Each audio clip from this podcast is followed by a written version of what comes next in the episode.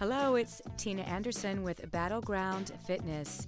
This is show number 10 of my Get Fit, Stay Healthy podcast, a program dedicated to providing innovative, user friendly, action oriented, and results tested information for your mental and physical well being.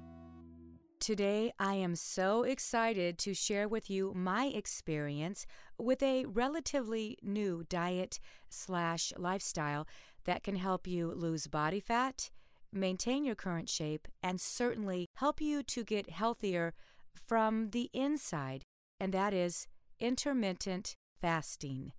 Now, I'm not talking about the oh, I hate to say it, the fad like detox diets where you only eat one type of food or you don't eat most any foods. I'm not talking about those. I believe some of those are really harmful. I think they strip your body of the really important nutrients that you need and kind of set you back.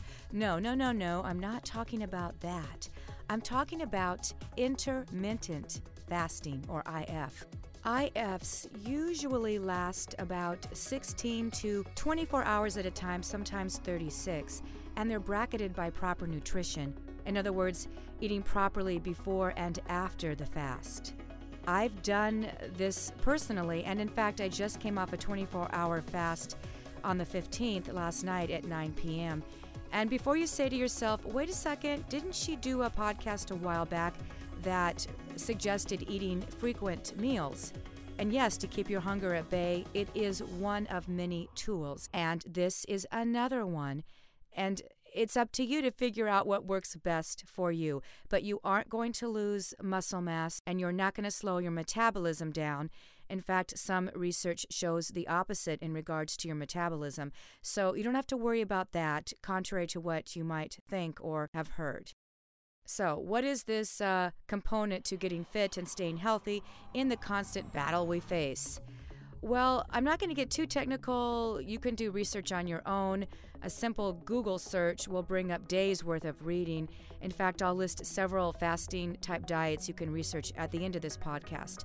Right now, let's look though at some of the basic benefits and why they occur. And by the way, there is currently millions of dollars being funneled into researching fasting. I don't think it's a fad, I don't think it's going away, but you need to understand, in my opinion, the proper way to do a fast if you truly want to create a detox effect in your body. So, in a nutshell, this type of calorie restriction or CR, if you hear CR, that's what I or someone else is talking about. This stuff has shown to result in, are you ready? Here we go.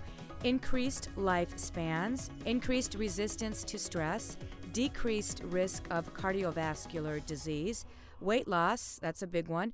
Um, and here's another huge one improving insulin resistance, which we know is the number one key marker in so many health factors, including weight loss, muscle gain, uh, performance, recovery, anti aging, and disease prevention. And this type of diet legitimately gives our bodies the ability to truly detox, which can absolutely lead to improved immune function and overall health.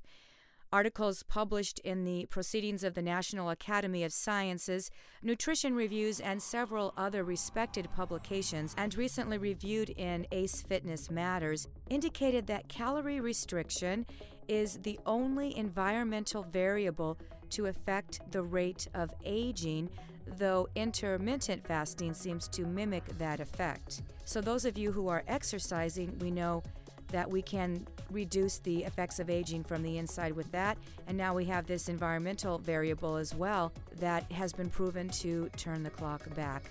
So we know it's got some good benefits. What else?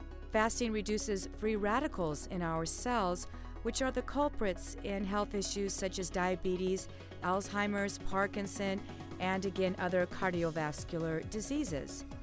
Fasting and CR have Uh, they've been shown to increase our cells' resistance to stress and they battle those free radicals. And there's more.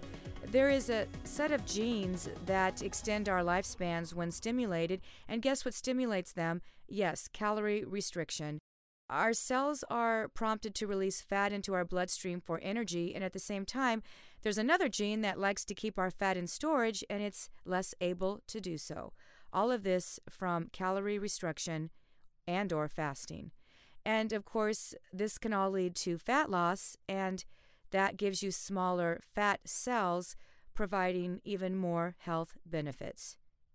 And more good news, even if you only restrict your intake to about 50%, so let's say you do CR at 50% for three days a week, you're still receiving many of the health benefits, including probably weight loss, if you don't overeat on your quote normal days.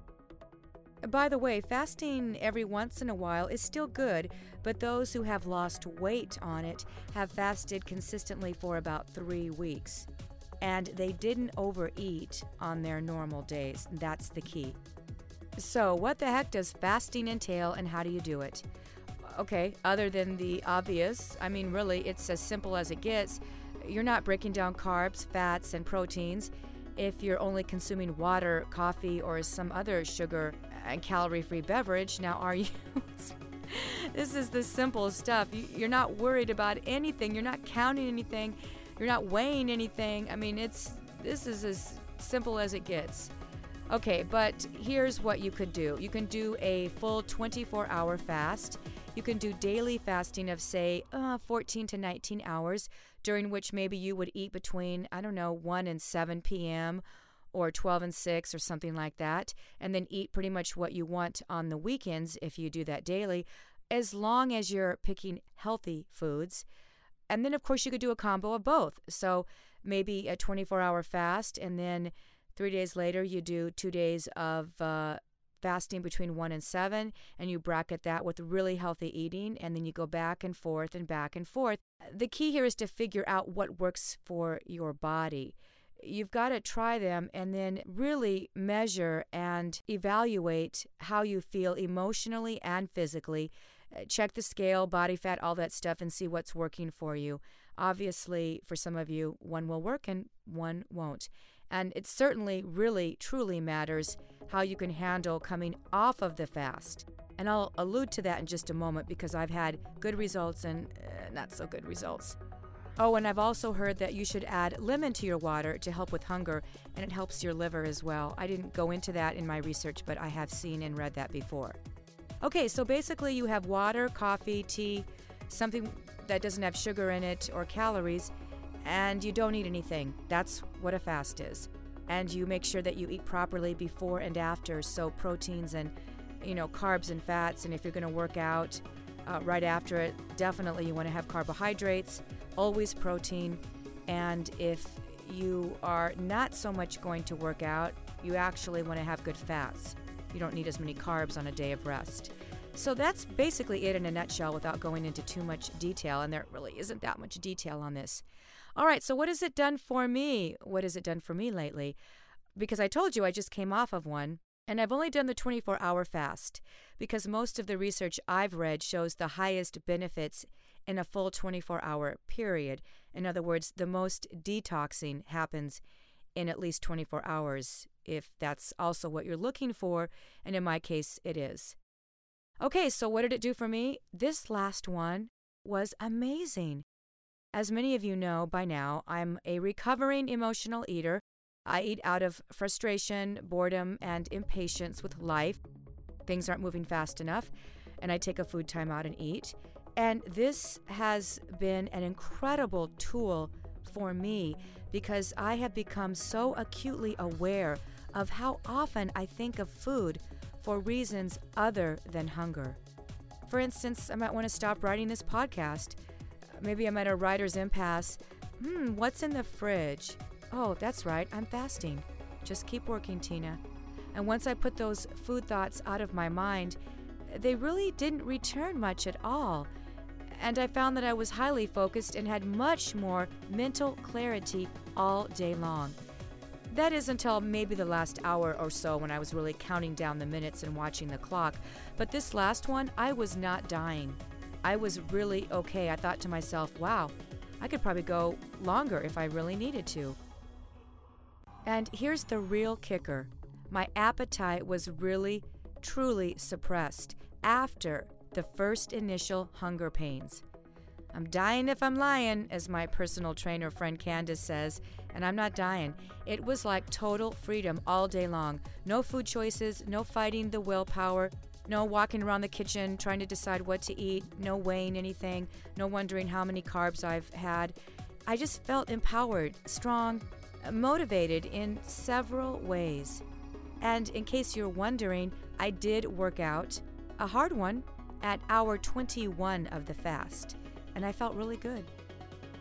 My best time frame, believe it or not, is a night start, say around 8:30ish, 9.